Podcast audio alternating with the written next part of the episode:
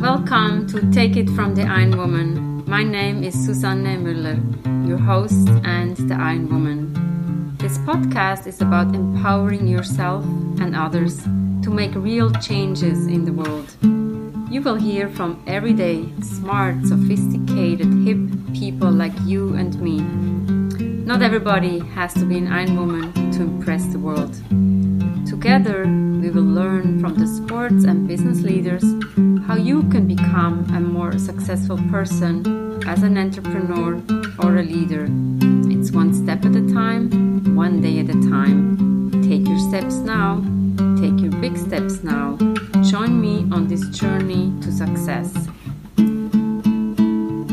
Take it from the Iron Woman. We only have special guests. Today we have Monica with us. She's a podcaster, she's a musician, she's a colleague of mine from the Akimbo family. And I like what it says on the LinkedIn profile. It says, Monica's purpose is to create a shared sense of generosity and community in concert spaces by uncovering the stories hidden behind every piece of music about us and the world we live in. Monica, welcome and introduce yourself and maybe tell us how to pronounce your last name. That's already a, a challenge, I think. yes, thank you so much for inviting me. My name is Monica Mashanauskaite.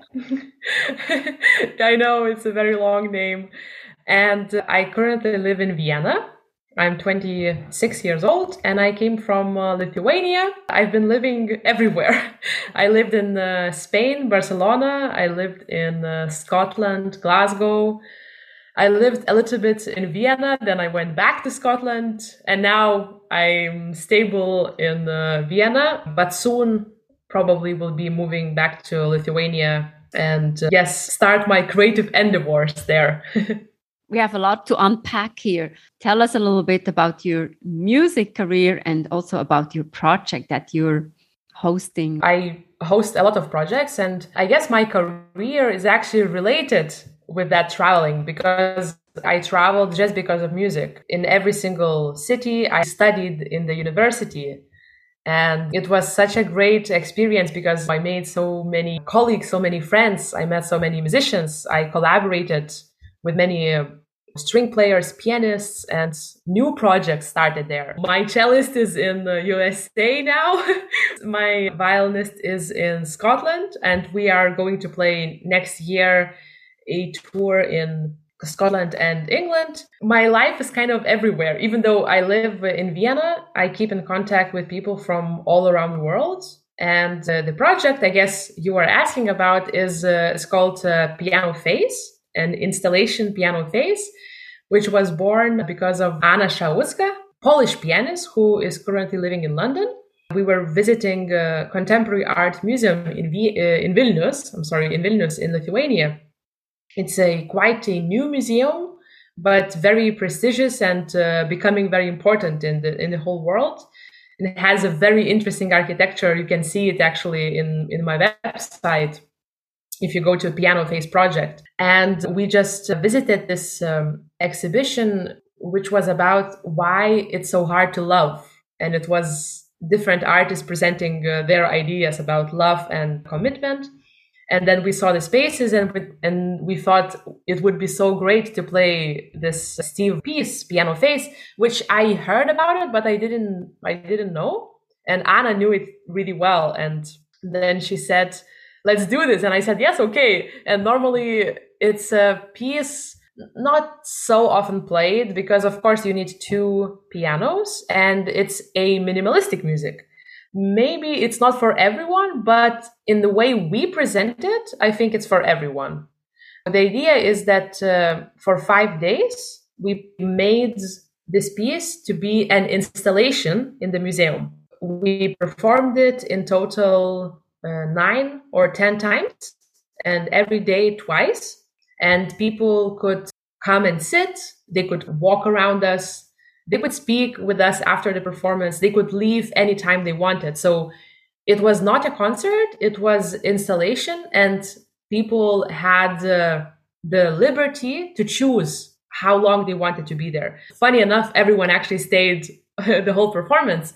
I think what, what was really interesting that we felt that we were no longer performers we or performance. Mm-hmm. We felt that we were kind of part of exhibition. We were an exhibit which was uh, in the museum and people could just uh, look at every single minute someone is looking at the painting there were for example one performance where we had only one uh, lady listening to us and i think this was really special because this is how paintings feel like sometimes a lot of takeaways that sounds exciting. I love the art. A lot of people say think like, okay, I'm into sports. I'm an executive coach. Obviously, in New York City, going to the Metropolitan Museum is actually like fueling my everything. I want to say I cannot even describe it. So when you describe that you were performing, you were part of the installation.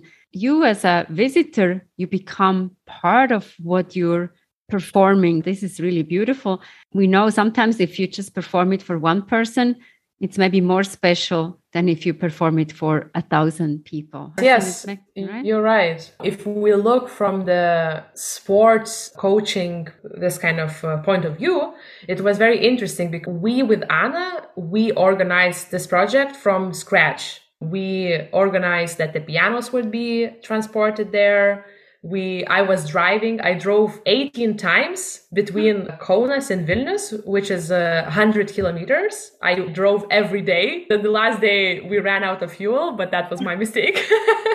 Funny mistake. But it was very interesting because i was actually talking with my sports coach. I mean she's coaching me for my musical performances but she's actually a sports coach. On the third day, I was so tired. I, I felt that I just couldn't do it anymore mentally. Exhausted because all adrenaline, everything was there. And I felt I just can't do it anymore. And I still have two more days to go. And I really needed her to tell me what to do and how to mm-hmm. recover. And because I still had to do it. So I think many people think that music might be about creativity and especially performing music because writing music being a composer it's a very different story. Mm-hmm. but as a performer it's actually identical to sports.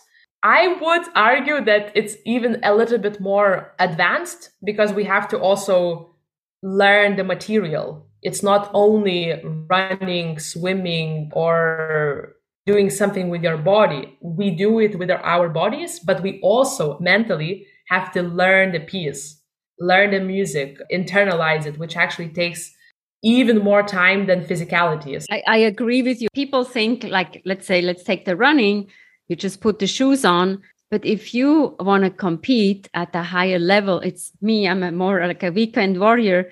But I know when I'm mentally strong, I can do much more than when I'm like, oh, I don't like this or I'm not motivated. Everywhere the same. And a friend of mine once said, if it looks easy, there is a lot of work behind it. And I'm always enamored when I see, and I heard you play in the Real Skills workshop, how beautiful it sounds, how like eloquent and elegant. It seems like it's nothing for you, but I know it's a lot of work. How do you find effortless? That, yeah, effortless. That's the one word I miss. How do you find that energy? How old were you when you started to play music? I was seven, which is uh, already pretty old considered for a classical musician. But I don't think it's all old because I feel like I've been doing this forever. You were asking, how do I reach this effortlessness. I just wanted to say that it's interesting that from the side it looks that it's effortless because uh, what happens inside of me and uh, during uh, the process when i'm learning when i'm performing it's actually hell. It's not effortless. It's hard. It's really it's i'm having a big conversation in my head but i'm happy it's it looks uh, effortless from outside what what's happening in your inside with your inside voice you you have a fight like let me play i need to perform it needs to look elegant what is the conversation you're having uh, the conversation is most of the time quite critical which uh, i'm working on and it shouldn't be like that because mm -hmm. when you are doubting too much it's wrong because then other people feel that you are doubting and then they cannot enjoy.